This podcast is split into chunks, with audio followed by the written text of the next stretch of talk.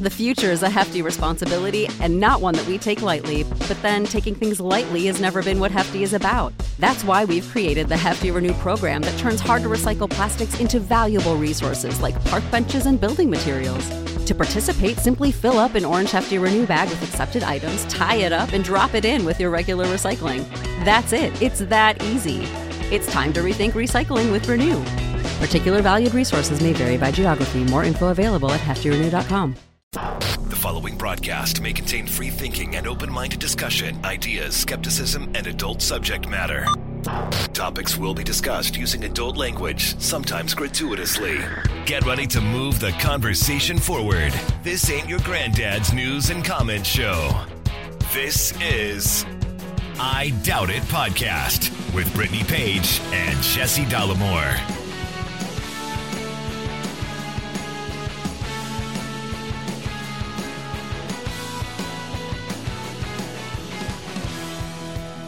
Welcome to the show and thank you for joining us. 852 is the episode. Jesse Dollemore and Brittany Page are your hosts. I am the aforementioned Jesse Dollemore. Here is the aforementioned Brittany Page, everybody. So it's Jesse's favorite event coming up this weekend, the Oscars on Sunday, March 12th. Yeah, my favorite event. You've you're slowly breaking off those paper cuffs on your paper chain like they make in kindergarten for a countdown to Christmas, but yours is for the Oscars. Yeah, Advent Calendar McGee over here. And you can't wait, right? Who who are you predicting? Who are you predicting is going to win the best picture?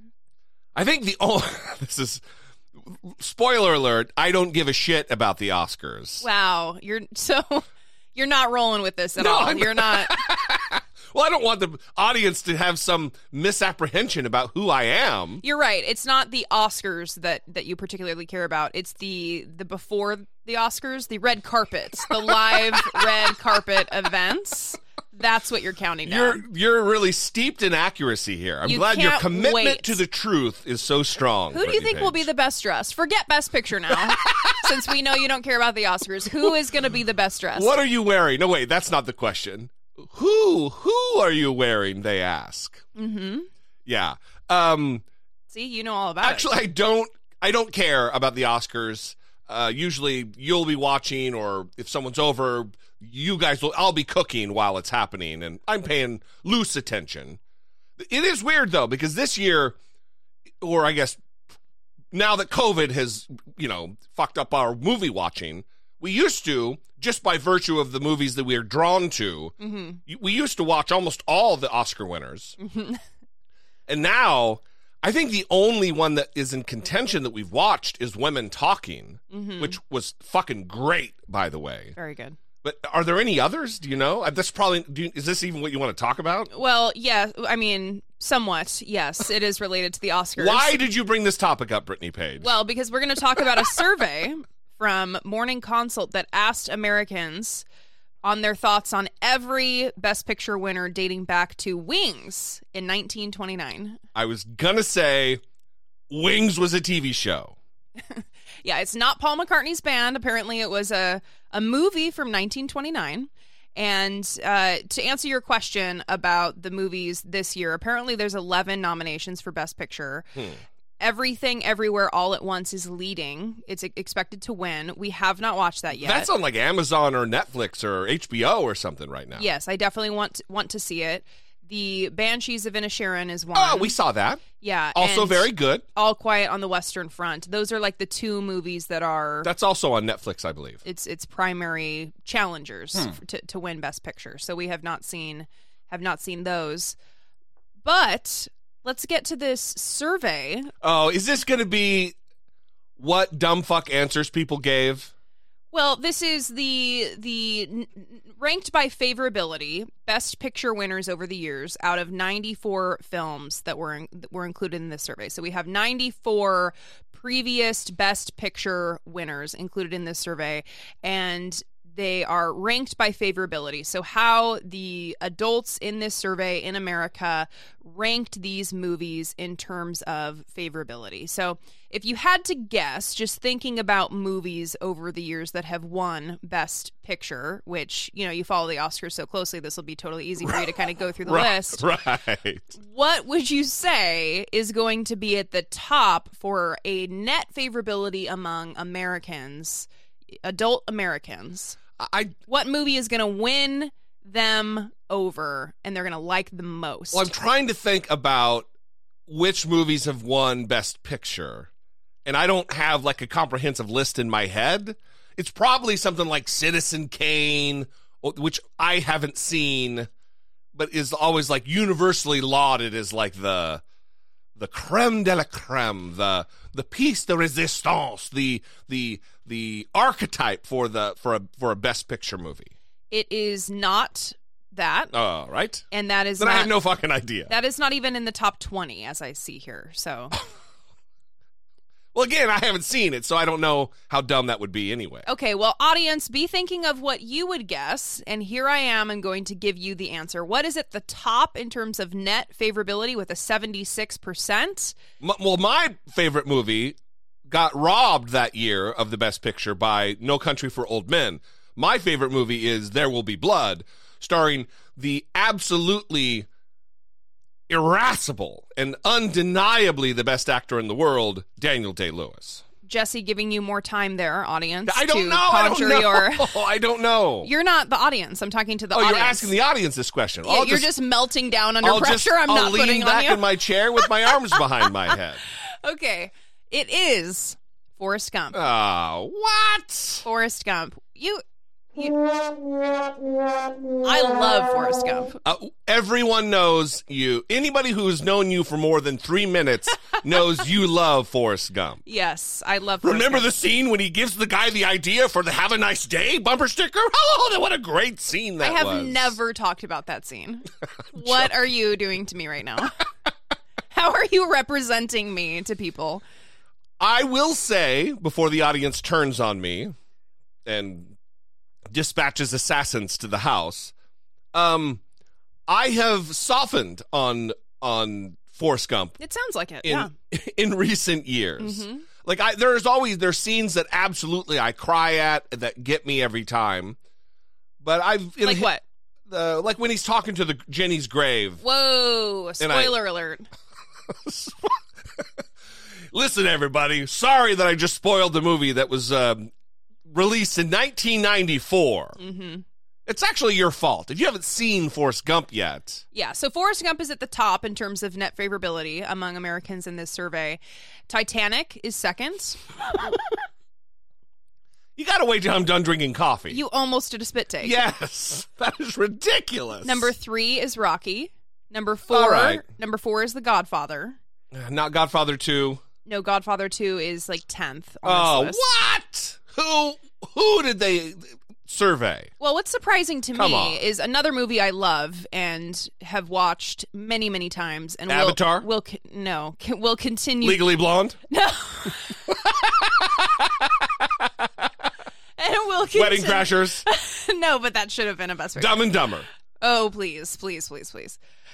The Silence of the Lambs. Oh, for sure. Is that not on this list? No, it is on this list. It's just so Forrest Gump has a 76% net favorability rating, and The Silence of the Lambs has a 50. That's fucking insane. well, first of all, just on its face of the numbering where it falls on the list is insane. Yes, it.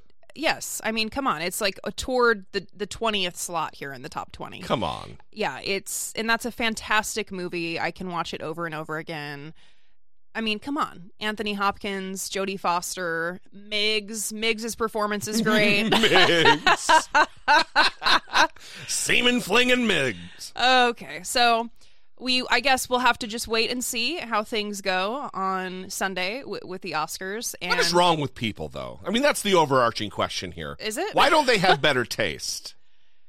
Um, I think that I think this is representative of good taste. Forrest Gump is appealing to a lot of people, and it, it is a good movie. Is ha- it is it 20, 22 points better movie than Silence of the Lambs? Well, maybe people just can't handle like negative themes and Silence of the Lambs deals with psychopathy and murder and serial killers and Yeah, because we know today's society hates shows about serial killers Oof. and psychopathy. You got you me just there. walked right into that. I totally did. Well, that's because I kind of siphon off the true crime. like that show on you on, on Netflix with the, the the handsome guy from Easy A. You know. Ah. Oh, Woodchuck Lobster Todd. Yeah, Woodchuck Todd. Yes, yes. No, wow, I completely failed at that. I don't. Maybe they want to hear. Okay, yeah. There's. I can't get it out of this. Well, um, we would love, I guess, to know what what you think about this. Is that convincing? yes. Tell us. Tell us who you're looking forward to seeing on the red carpet. 657 464 7609. Of course, you can email a voice memo if you must to I doubt it at dollemore.com. Before I move on, we want to thank our Patreon supporters and invite you to become a Patreon supporter. You can go to patreon.com slash I doubt it podcast to see what's involved. Pick a tier for as little as $2 a month. You can help support this show and help produce what we do here. Every little bit goes a long way. If we're able to marshal the size of our audience and get a scant percentage of all of you who listen to contribute, the show could grow um, in, in an insurmountable, immeasurable way into the future, doing the interviews we want to do and just generally reaching the people that we want to reach. Yes, thank you very much to all of our Patreon supporters. We could not do the show without you. Now, we want to get to some follow up.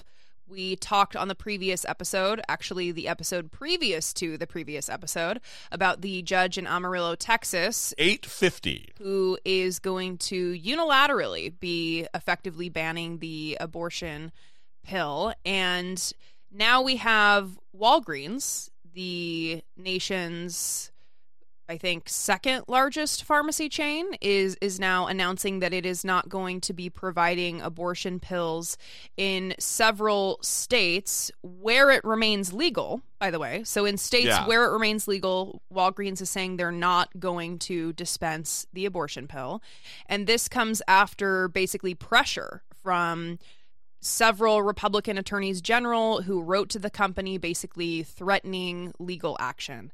And in this clip, you're going to hear Sarah Varney of Kaiser Health News and Amna Nawaz from PBS discuss the decision. Well, the biggest impact I think right now is just to show that these legal threats work. So, right now, abortion medication is not available in these pharmacies. You have to get it from a clinician who has a specific registration with the government, um, or you can get it via some telehealth medicine, uh, some telehealth pharmacies. So, it will change nothing on the ground in this moment. But the idea was to really try and actually allow the dispensation, dispensing, dispensing of mifepristone in these pharmacies in communities so that they were more accessible to women um, in what is uh, typically a very time sensitive situation. So, if you live in one of those states and you're seeking abortion care, what, what will be your options? Well, you could, depending on some of the telehealth restrictions in your state, you could do a telehealth appointment um, with someone outside of the state. You could order it from an online pharmacy like Honey Health, um, Honey Bee Health, rather. Uh, you could order it from Aid Access, which is an organization based in Austria that has been sending mifepristone and uh, misoprostol into the United States, um, kind of regardless of what's happening with the legality of abortion in your state. Uh, We should mention those same Republican attorneys general have also written to other pharmacies, to CVS, Albertsons, Rite Aid, Costco, Walmart, and Kroger, demanding that they also refuse to dispense the medication. Uh, Do we know if they will? Um, I, I've not heard back from CVS yet, but Rite Aid did say that they would continue to um, uh, uh, monitor the latest federal and state and legal um, um, developments, and that they will continue to evaluate whether or not the company is able to dispense mifepristone um, in those states. And if they do act, if any other pharmacies also decide to take similar action, what does that say to you about access for these abortion pills?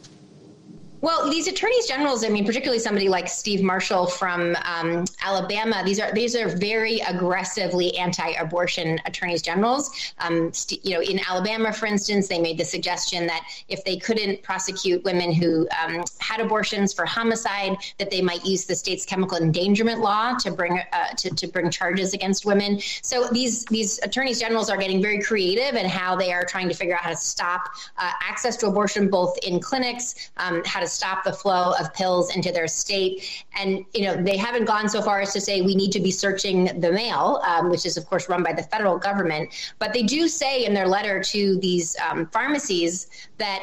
Um, under a different type of Department of Justice, um, that the DOJ would uh, have a different reading of what's called the Comstock Act, which was a, a law from the 1800s that's an anti obscenity law that um, prevents the mailing of abortion drugs uh, through the mail. The Biden administration has says that's no longer applicable because in these states where abortion is legal, um, that law doesn't apply. But in their letter, the attorneys general say that under a different type of Department of Justice, um, there would be a different reading of that application. Sarah, in the 30 seconds or so we have left, I know you've been reporting on this potential uh, federal judge ruling in Texas as well that could further limit abortion pill access there. When you talk to advocates for abortion rights, what are they telling you about this moment? They're very, very concerned. I mean, this judge in Amarillo, Texas, um, you know, he has he's a devout Christian. He is um, a devout anti-abortion um, activist, and um, I think they're very concerned that if he were to uh, rule in favor of this um, Christian legal organization, that mifepristone would disappear off the market in every state in the country. If this is not a glaring example of why elections matter you're not paying attention. If this does not shine a bright light on the fact that voting matters, your individual vote matters, you are not paying attention. When she says there that their contention is that under a different Department of Justice, there would be a different reading of this law, that tells you the future. They are predicting the future. They are telling you that if Donald Trump gets elected or Meatball Ron DeSantis gets elected, Tiny D, which might be the new nickname, hilarious. Um, we got a problem on our hands. We've witnessed the weaponization of the Justice Department under Donald Trump, trying to use the power and weight of the United States Justice Department to promote election lies and end American democracy. If you if, if it can be used for that, if you don't think it'll be used for this, you're not paying attention. Well, and Walgreens making this decision that they're not going to dispense the abortion pills even when it is legal. Right. Is is very disturbing because we have a preemptive move before there's an actual action that forces their hand where they're making the choice when when they don't they don't have to. Rather than using the power of their position in our capitalist system to pressure the government, to pressure these local governments. To they're they're they're part of the problem. They're absolutely not the tip of the spear of the problem, but they're succumbing before it's even needed to the pressure of these Christo fascists. Right. And they likely see things like what happened with Ron DeSantis and Disney. And they see that when companies are in states with Republicans like Ron DeSantis, they could, you know, face potentially politically motivated actions yeah. against them. But still, I mean, you're a pharmacy. You are providing life saving medication. This is an important role. This is isn't, you know, Disney World in Florida. Yeah, this I mean, I understand just... Disney World has a lot of jobs and it actually, you know, I'm not. Yeah, but they're not in a helping profession. Yeah, I mean, this is life saving medication we're talking about. It is. I mean, this is this is uh, aiding and abetting fascism, is what this is and they're using profitability as an excuse. Oh, we can't get involved in this. This will this will hurt our bottom line. What about the customers that you you you were there ostensibly to help to help? Just gross. Yeah, scary. Anyway, we'd love to know what you think. 657 464 7609. Of course, you can email a voice memo from your smartphone to I doubt it at dollemore.com.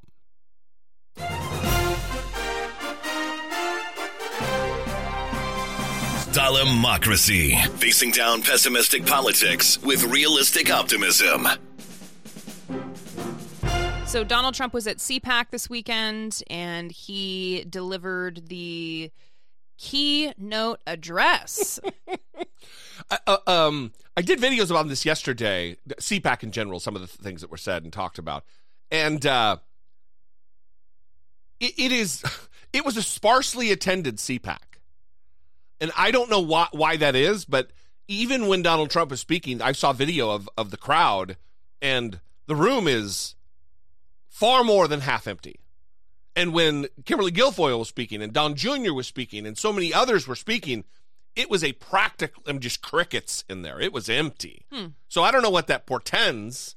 Uh, if just people aren't willing to give of their their their income to pay for a ticket for CPAC, but CPAC, like every year, maybe worse this year, was a parade of bad ideas, of dangerous ideas, of a steady, um, increasingly fast march toward fascism, and that includes the speech of Donald Trump. Donald Trump tonight grabbing the harness of the MAGA base. I'm thrilled to be back at CPAC. The type of Republican activist he's relying on to catapult him back into the White House. We're going to see this battle through to ultimate victory. We're going to make America great again. CPAC, the annual conservative gathering, a wild scene of Republican enthusiasts and a crowd overwhelmingly supportive of Trump's 2024 bid. Donald Trump. I'm a MAGA guy through and through. There's nobody stopping him. What are people coming to buy?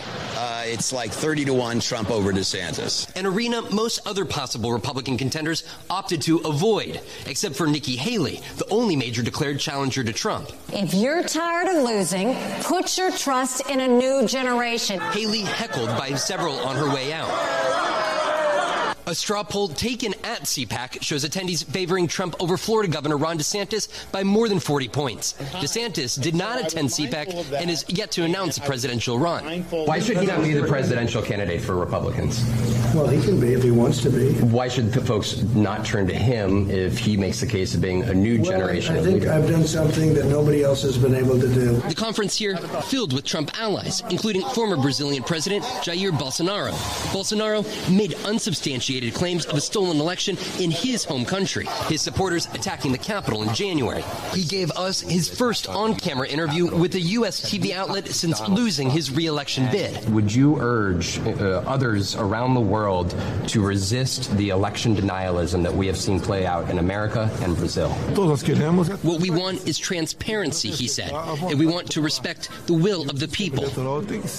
And Vaughn joins us now from CPAC. Vaughn, the former president went after those investigations into him as well.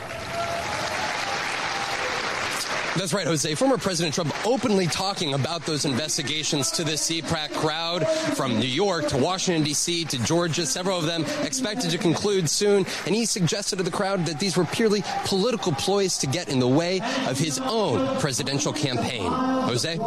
So it's all the same and nothing has changed. And maybe that's why people are not going to CPAC because it's not worth spending their money to hear the things that they can read on Truth Social. Yeah. Or well, I think that it's it's a it, it's a strategy on the part of Donald Trump and his campaign staff that he can't draw the crowds like he used to. The the energy and the fervor for wanting to see him and the the rabid nature of a Trump rally it just fizzled. So, like when he was in South Carolina, they did it at the state capitol with just a smattering of people, and it seems to be kind of following along here. Yeah, well, McKay Cop- Coppins in The Atlantic wrote about CPAC, and I didn't read it, but the the theme seemed to be that it was boring, yeah. and that Donald Trump is kind of a low energy Jeb lately.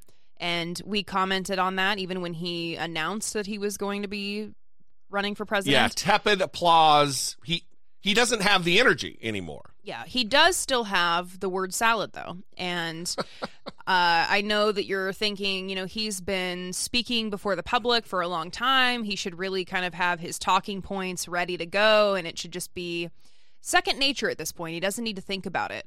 Well, that's not the case. We have oil and gas, but we don't want the oil and gas cars.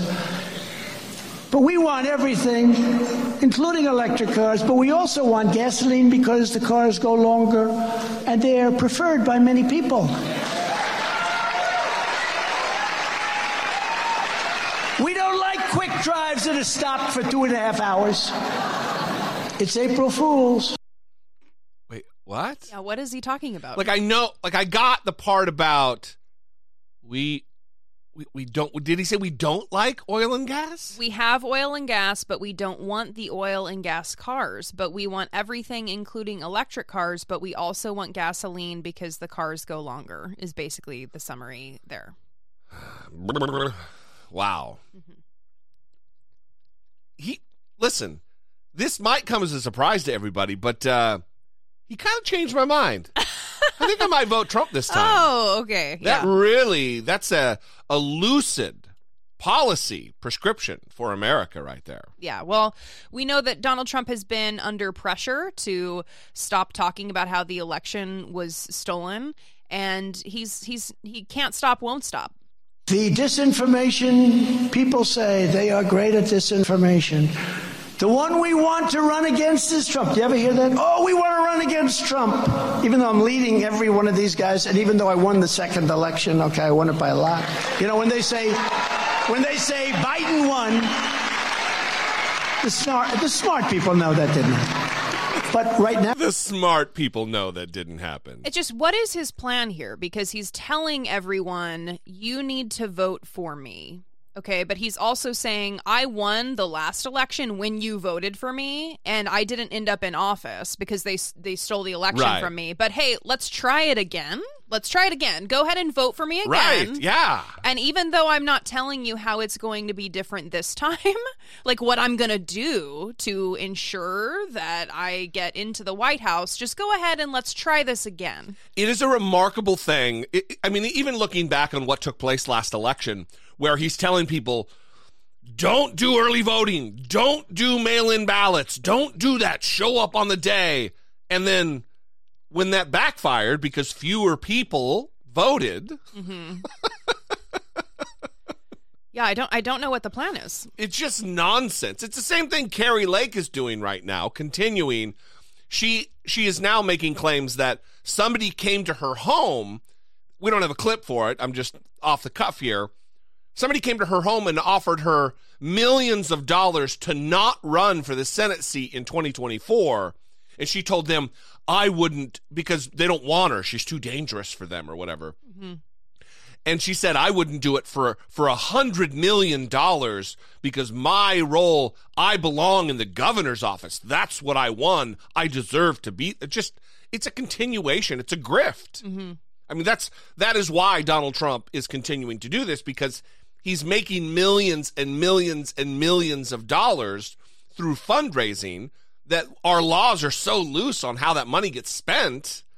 Ugh, it's just fucking gross. But the, the the real dangerous thing about his particular appearance at CPAC was this speech at the end where he's talking about I am your warrior. I am your uh, your your retribution. He's talking about vengeance that whips the crowd, small albeit, into a frenzy. We don't have free press. We don't have free anything. In 2016, I declared, I am your voice. Today, I add, I am your warrior. I am your justice. And for those who have been wronged and betrayed, I am your retribution. I am your retribution. Not gonna The thing that's I mean it's it's terrible, it's terrifying, it's not good. But it's kind of funny to hear him saying like ominous phrases in the tone that he's saying them in, you know? Like Yeah, yeah, yeah. I am your retribution. Like it's not believable because what tone is he using there as he's making these threats? You know, it, it's Well, I think not it comes along believable. with.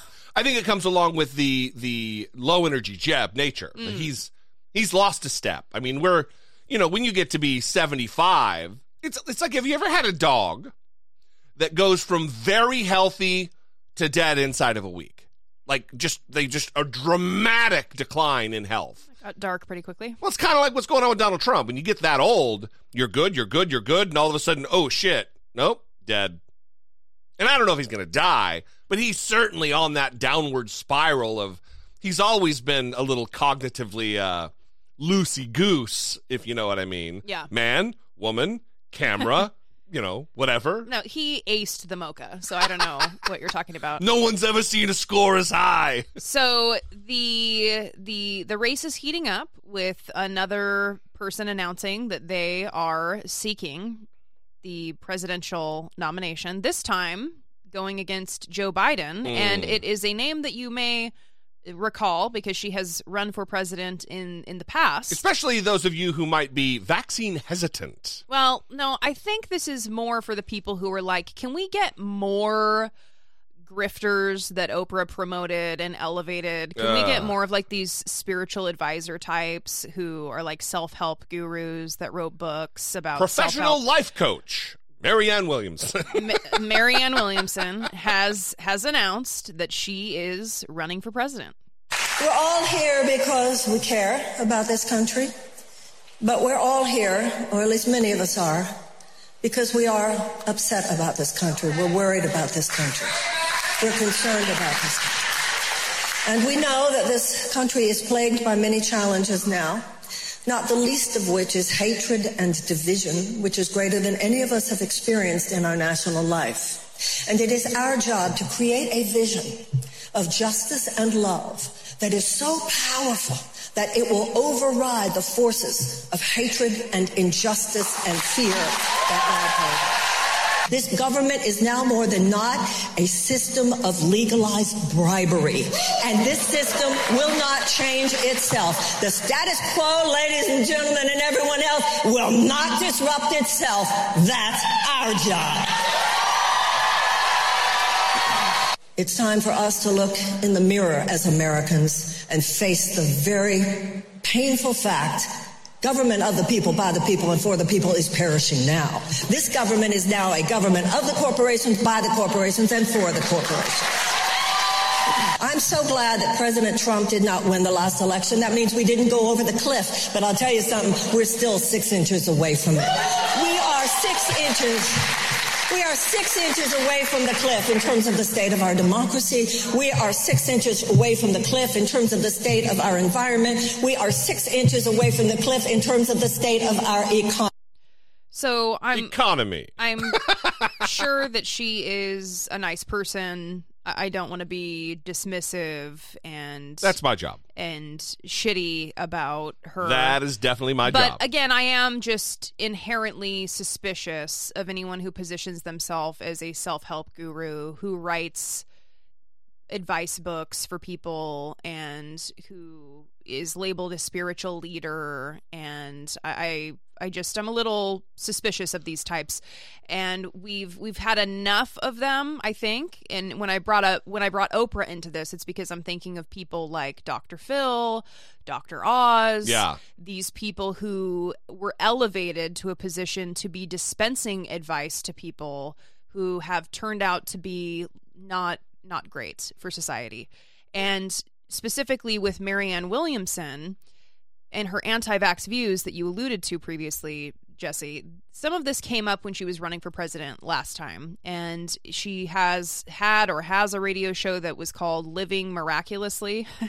Great. And in January 2012, she brought someone on to talk about vaccines and talked about how she really agonized that's a quote over the decision to vaccinate her children because she can see both sides of the issue. And the guest that she had on her show at the time said that they knew a number of people who were vaccinated and then later diagnosed with autism. And Marianne Williamson responded yes absolutely. So bringing on someone who is repeating these myths and falsehoods about vaccines, agreeing with them, giving someone a platform to spread them.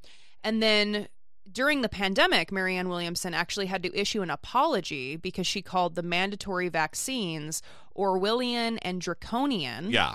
And she had to write in a tweet her apology that many vaccines are important and save lives. Many, which is a qualifier. Right. Not, all of them. Not just Many. vaccines. It's pandering to her skeptic audience. It is. Yeah. Exactly. It's the same kind of thing that Bill Maher does. Bill Maher will talk about certain vaccines as being very important. Yeah, the ones he's already gotten, like MMR, yeah. measles, mumps, and rubella. And then he will talk about, well, but the COVID vaccine. I mean, that's Right. another story, you Yeah, yeah, guys. We got to have a lengthy conversation about that. Yeah, it, it is. Um, first of all, let's say this. Listen, uh, there are people that I respect who I'm connected to on Facebook who are like advocating for her candidacy, or at the very least, not speaking out against it. And, and it's very strange to me. Let me say this someone can hold good views, someone can be against the corporate nature of our country, how much how much power corporations have, and still be wildly unqualified to be president of the United States of America. Someone who's saying we need to create love so powerful it can't be counteracted. What the? Well, I don't want a pastor. I don't want a guru. I don't want someone who just gives impassioned speeches. I want someone who can actually run the executive branch of the United States government and make people's lives better. I want someone who can be a functioning, capable commander in chief of the United States Armed Forces, all of which are roles of the President of the United States. Marianne Williams ain't that.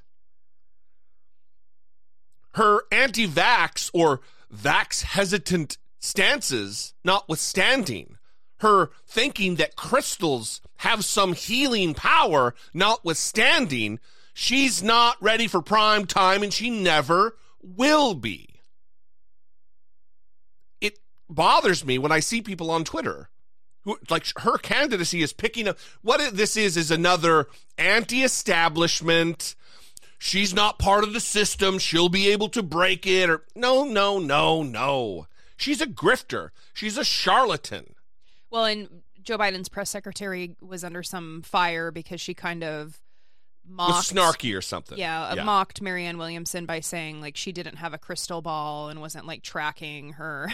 you know what how is that fucking wrong well, and a lot of people on the left on Twitter were condemning that and saying that it was unnecessary. And I agree. I also think it unfortunately kind of gives Marianne Williamson the ability to then use that as a promotional tool for her campaign to say, you know, look at look at look at Biden. He doesn't want me to be running against him. This is how they treat me. This is how they treat people like us. You Yeah. know, I don't I don't know if she's doing that yet, but I'm just saying I think that that could be used as an opportunity to do something like that, which is if for- unfortunate. if she has a good campaign team, it will be used. Mhm. Biden's press secretary should have said, uh, you know, I I'm not going to comment on the campaign. I'm that's not my role here. I'm I'm someone who speaks to policy. You know. Yeah. And she didn't. She she weighed in and made a snarky remark, which, by the way, is funny and correct, but it's not her job. Yeah, and I think to give her some credit, I think it is difficult in those situations, obviously, where you're being hammered with questions to always do the right thing. I mean, it's similar to being on this show, you know, and we'll talk about the responses that we got to our previous episode, where some people are unhappy with our tone or some people are unhappy with this. And it's hard in the moment to know exactly how to respond, but I feel like there's certain jobs where you have to repress your personality and the press secretary is probably one of those jobs where when you are active in that role you kind of need to take whatever personality you have and shove it down and just present as like this professional person It's definitely that because you're also not giving your own opinion on matters. You're giving the opinions of the administration and the president of the United States. yeah so i mean anytime any of the press secretaries have tried to be a little like haha let's do some jokey time it doesn't always it doesn't always land yeah So, um, welcome, Marianne Williamson, to the uh, presidential race. yes I hope you fail miserably as you did last time. All right. So we we started a new segment, good news, bad news. This is not that segment, but this is a similar segment that I would like to start because as I get clips for things, I come across these news stories where people talk about and report on issues that they make seem like a positive, uplifting story when it's not, and really is just representative of a policy failure in this country. Yeah. And then don't report on the overarching policy failure. Yes. Or they will talk about, you know, something needing donations and not even really that it's like a positive, uplifting story. They'll just report that, like, an agency needs donations because a policy went away but again, they don't give Yeah. the context for how this is a policy failure that this is happening. And we have two specific examples for you on this issue. And we're going to take it back to Idaho again at the West Ada County School District. They are asking for donations to pay for student lunch balances. Digging for change. The West Ada School District is looking for donations to help cover school lunches. During National School Breakfast Week, which is next week, the district is asking people to make monetary donations to cover student meal balances that were previously covered by COVID 19 waivers. If a balance is uncollected, the West Ada School District General Fund pays for it, meaning funds get pulled from other programs. The district hopes to reduce the number of uncollected accounts to ensure the success of students and families. If you're interested in helping students with outstanding balances, just head on over to our website, ktvb.com, and you'll find out more information in this story. So not only is this not explaining that this is a horrifying policy failure in our country, they came up with a catchy line to intro the story, digging for change. Yeah. Before they then say that a school district is Yeah. asking people to make donations. Yeah, this isn't a crowdfunding GoFundMe for low income kids who have uh, balances on their lunch a- accounts. This is the actual government asking for people to donate. Yes, and she noted there that during the pandemic there were waivers. Lunch was free.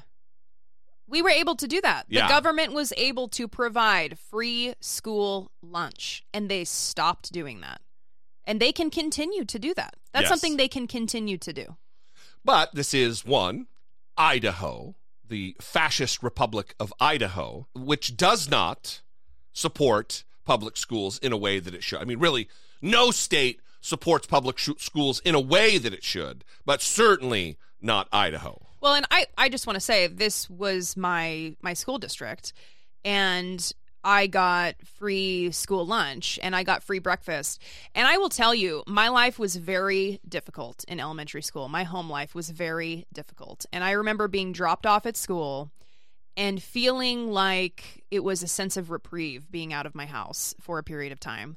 And I would walk into the cafeteria and I would get breakfast. Oftentimes it was a carton of milk and a little thing of Rice Krispies, which would go right down my gullet and be so delicious. Yeah. And I would get toast and it would be covered in butter, like a thick thing of butter. And I would just sit there with my orange juice and eat. And it would be the comfort that I needed. I'm like, okay, I'm sitting in this cafeteria.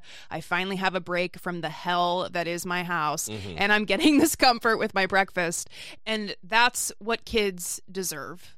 That is what they should have. That is the benefit of having free school lunch. When your life is already hard, you shouldn't have to then worry about whether or not you have a balance or you're going to be able to get a breakfast or you're going to be able to get a lunch.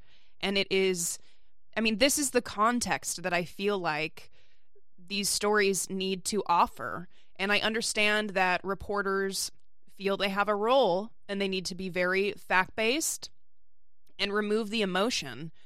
But through that news story, you are informing how people believe what they believe about this issue. And if they walk away from that going, huh, there was a pandemic waiver that's no longer in place, and oh, the school district wants donations, and there's no context for how they're, it doesn't have to be this way. A school district asking people for money so that kids can have food. Yeah, that was 30 some seconds. They could have added another 30 seconds, just another 30 seconds, and give the fuller context of how this is a failure or a decision by the government to no longer fund f- food for children. Right.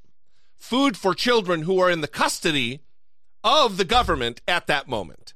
Your kids go to school. The, the, the, the, the government should be feeding them while they're in custody. They have to be there. It's legally mandated for your children to go to school. Why the fuck are they not feeding them while they're there? What? It, it doesn't it doesn't make any sense just on the face of the policy. But of course, this is about pull yourself up by your bootstraps. Those kids, why don't they have a job? They can't, why they can't pay their own fucking lunch? Yeah. It's gross. So we have another story for you that is going to be painting a picture of a very uplifting story. And I mean, we want to give this kid credit. It's about an 8-year-old who raised money for his favorite waiter at Waffle House, and we want to give credit to this 8-year-old kid who who did a good thing. We don't want to dismiss that. We we don't want to wash over that.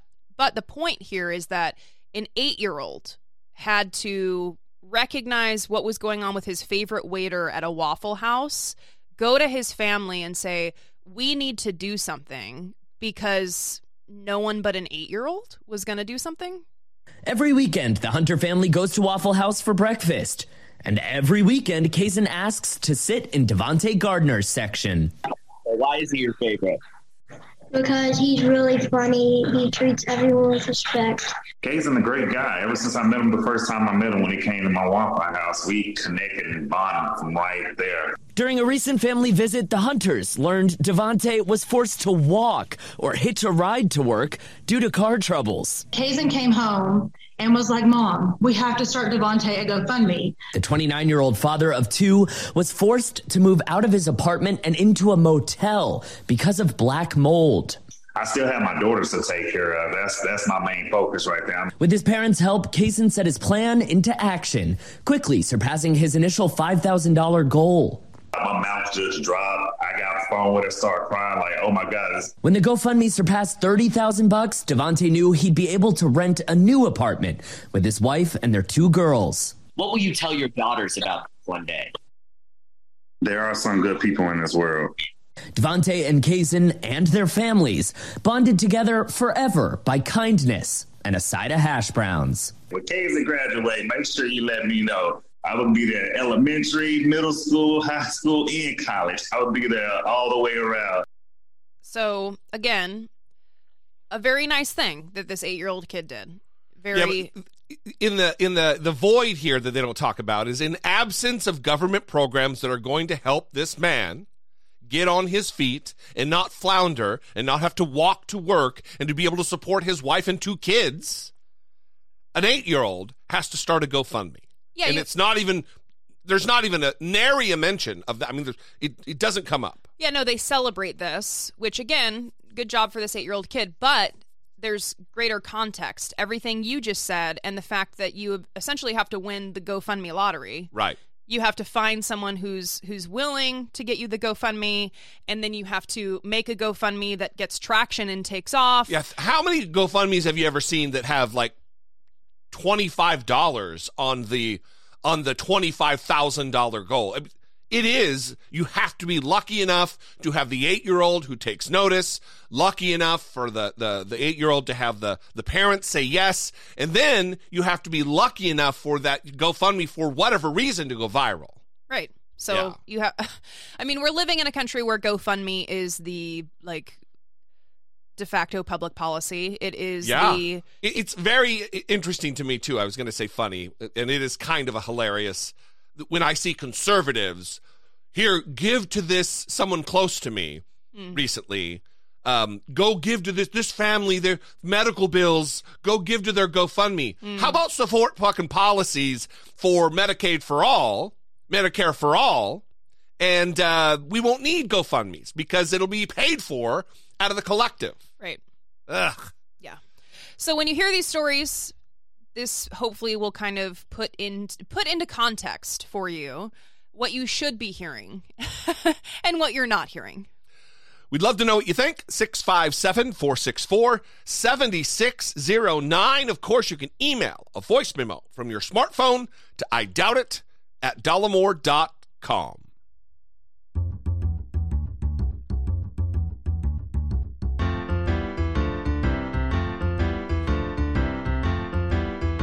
It's the asshole of today. The Oak Lawn Police Department. Another police department asshole of today. Yes, the Oak Lawn Police Department. I showed you a clip Jesse because this this was quite the image. There was an officer that restrained a teen beat him, hit him uh, more than 10 times in the head with a closed fist while holding him by the head and his hair. The teen spent six days in a hospital for fractures to his face, skull, and pelvis, as well as swelling in the brain. So this officer was charged, felony charges. He has pled not guilty. He appeared in court This was what surrounded by This was what was even it just put extra disgusting on top of the the shit cupcake. surrounded by officers in support of him. Terrell, the courtroom was filled with Oak Lawn police officers supporting one of their own, Officer Patrick O'Donnell, in his first court appearance this morning, now facing two counts of aggravated battery and two counts of official misconduct. The judge ordered 32 year old Patrick O'Donnell, an Oak Lawn police officer of eight and a half years, to pay a $75,000 I bond. The incident happened last July while conducting a traffic stop. Oak Lawn police said they smelled marijuana coming from the car they pulled over. Body cameras captured 17 year old Hadi Abuatelah running from officers. Eventually, officers stopped him in the street. Video released by Oak Lawn shows officers hitting that teenager. Police say Abuatelah had a long bag with a gun in it and just wouldn't let go of that bag. Oak Lawn police say a gun was recovered after the arrest incident and after an investigation. The Cook County State's Attorney's Office decided to indict Officer O'Donnell, saying he, along with two other officers, held down the teenager, hit him repeatedly, causing massive injuries. Yeah, I mean, if, if the officer, if Officer O'Donnell acted and how he was trained, you know, it really speaks to the point of look at what's wrong with policing in this state. If if officers are trained that while two other adults are restraining a child, you repeatedly punch them in the face, you grab their hair and repeatedly punch them in the face, and you break their nose, and you fracture their pelvis, and you cause internal bleeding in their brain, what is wrong with policing in this state? That's not acceptable. What's up, Abuatelah was hospitalized for his injury. He still faces a gun charge in juvenile court. Officer O'Donnell is on administrative leave pending the investigation. His parents have filed a civil rights lawsuit against the Oak Lawn officers involved. Officer O'Donnell will make his next court appearance on April 6th. So I believe that was an activist that you heard speaking there. And the activist was responding to the police chief, the Oak Lawn police chief, who has actually defended this officer's actions, saying that they were in line with their training. Yeah. So you heard the activist say, oh, so it's in line with training to hold someone down and punch them in the head repeatedly. And you heard these a fracture to the face, skull, pelvis, swelling in the brain, six days in the hospital, three grown men on top of a 17 year old. Right. And the cops, of course, are claiming that Uh, take this with a grain of salt. How uh, how many times have we heard? This is not for you, Brittany. This is for the audience. Uh, how many times have we heard cops lie about the incident that they get accused of? Yeah, and that's why I said, of course, they're claiming that the 17 year old refused to follow the commands and was reaching for a shoulder bag that contained a handgun. A, a ba- how do they know there's a gun in there? They're just beating him, and then after the fact, they find a gun, allegedly. But here's the deal prosecute him for the gun charge. If he had a gun illegally, prosecute him for the gun. But you don't get to exact punishment on the scene. You are not a judge. You are not a jury. You're a cop that arrests and enters that person into the system to face justice by our dispassionate justice system. Doesn't matter if he resists. Your job is to get him under control without beating the fuck out of him, rendering him hospitalized with a fractured pelvis and broken nose and internal bleeding mm-hmm. in his brain. Yeah, it's it's uh, alarming. Three dozen officers showed up to support him, and the police chief, obviously, making these statements. So, All good apples. Just a bunch of good apples showing up to to support their good apple. Right when Get we fuck out of here. when we talk about policing issues on the show, this is what we're talking about. And after all of the protests, after all of the body cam footage, after all of the quote unquote progress that we have suppo- we're supposed to be seeing, this is still where we're at. Someone beats a cop beats a teenager in the street, putting him in the hospital for six days. and three dozen cops show up to support him, like a gang Like, around him going looked- into the that's- courtroom. That's, what I was waiting to say. It did look like a gang. Like they showed up, they were surrounding him like they were his protective detail. Exactly. Fucking gross. yeah, horrifying. Ugh. We'd love to know what you think. 657 464 7609. Of course, you can email I doubt it at dollemore.com.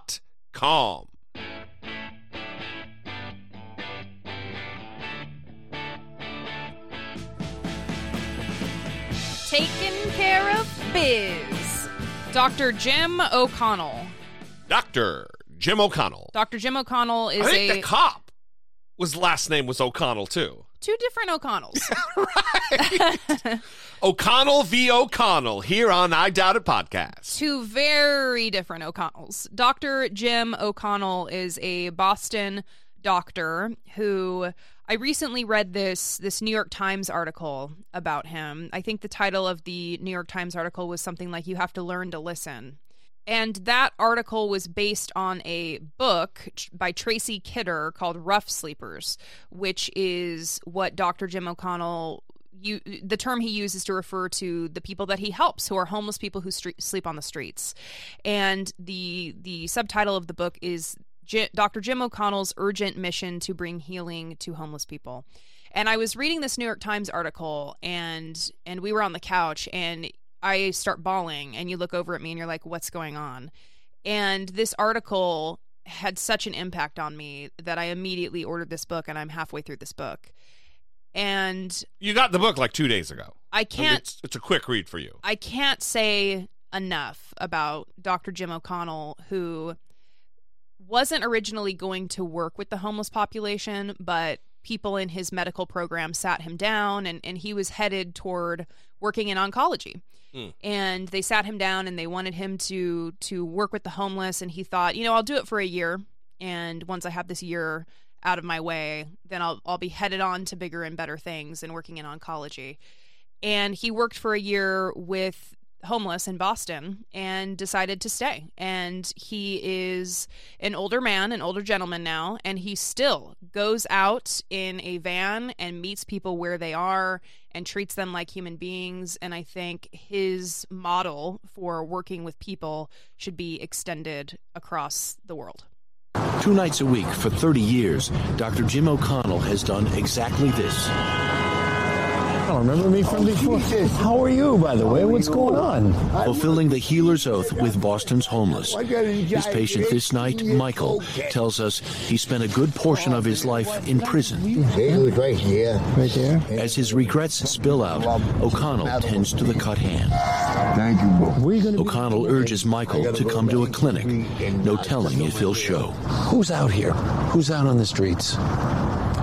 Oh, it's a real mix of people.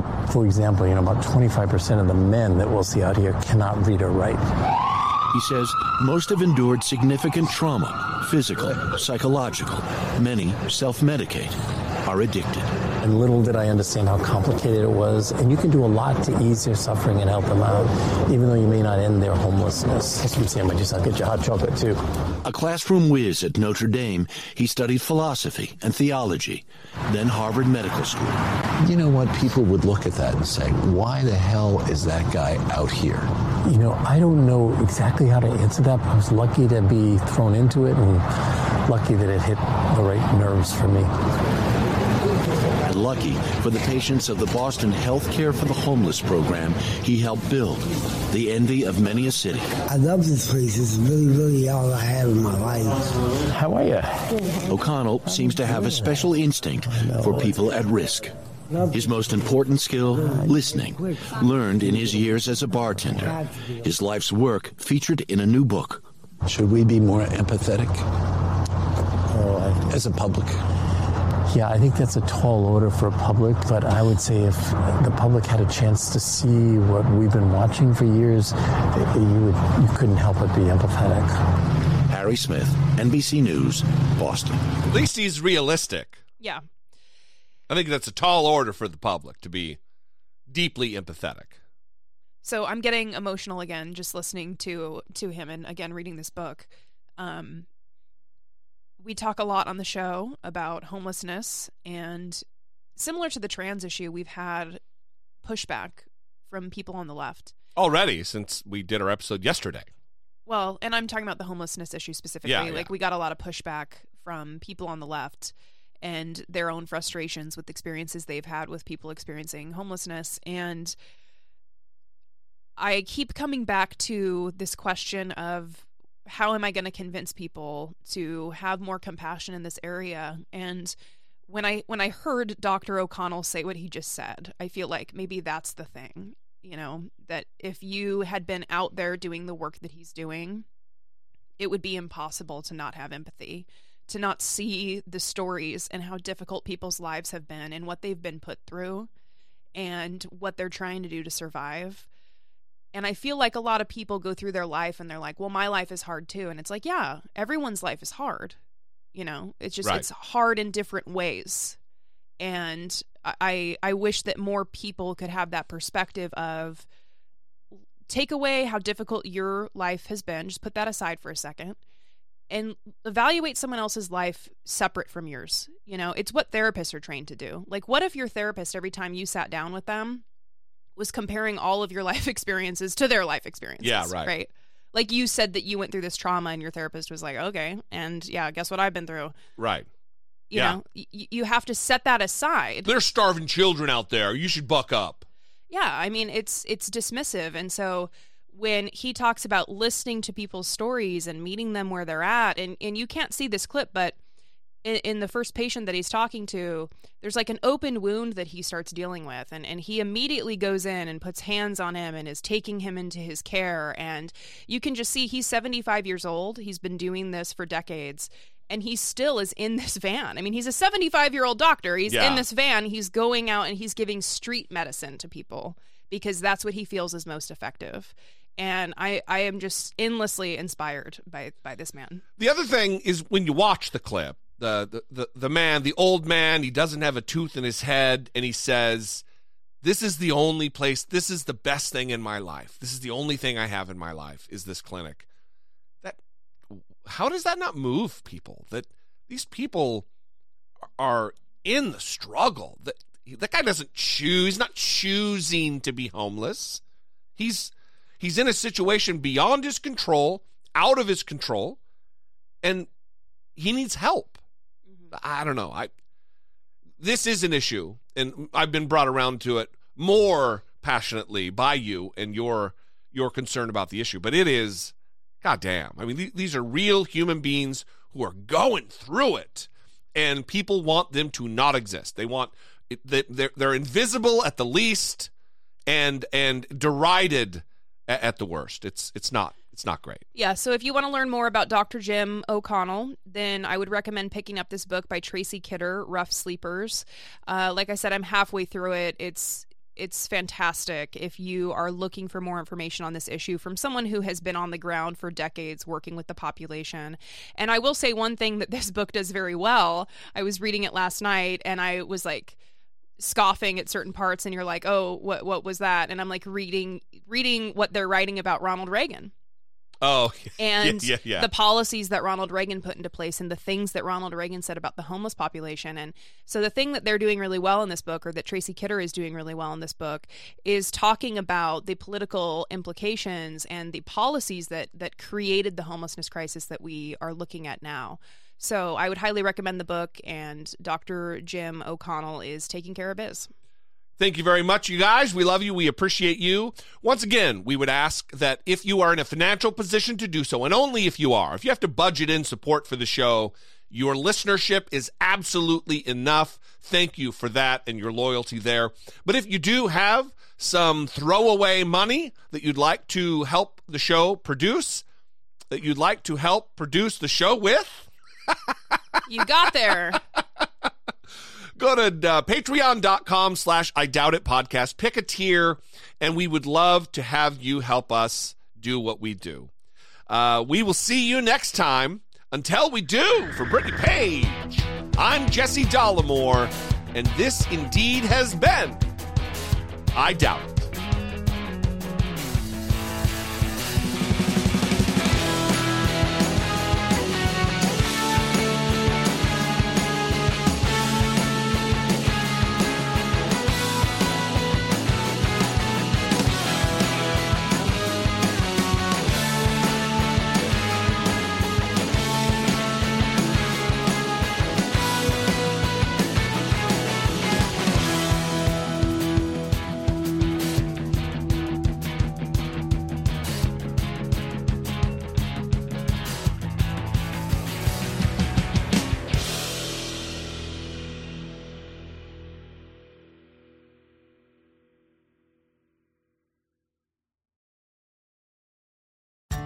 Welcome to Breezeline, where you'll say, Ta ta, T Mobile. Our home internet is just plain better, more reliable and faster because we put internet first. If there's network congestion, we won't slow your internet down like T Mobile does to help their cell customers. And right now, you can try out a true internet experience with Breezeline's reliable and fast fiber powered home internet. Find your perfect speed with prices starting at $19.99 a month for 24 months. Terms and conditions apply. Go to breezeline.com to learn more.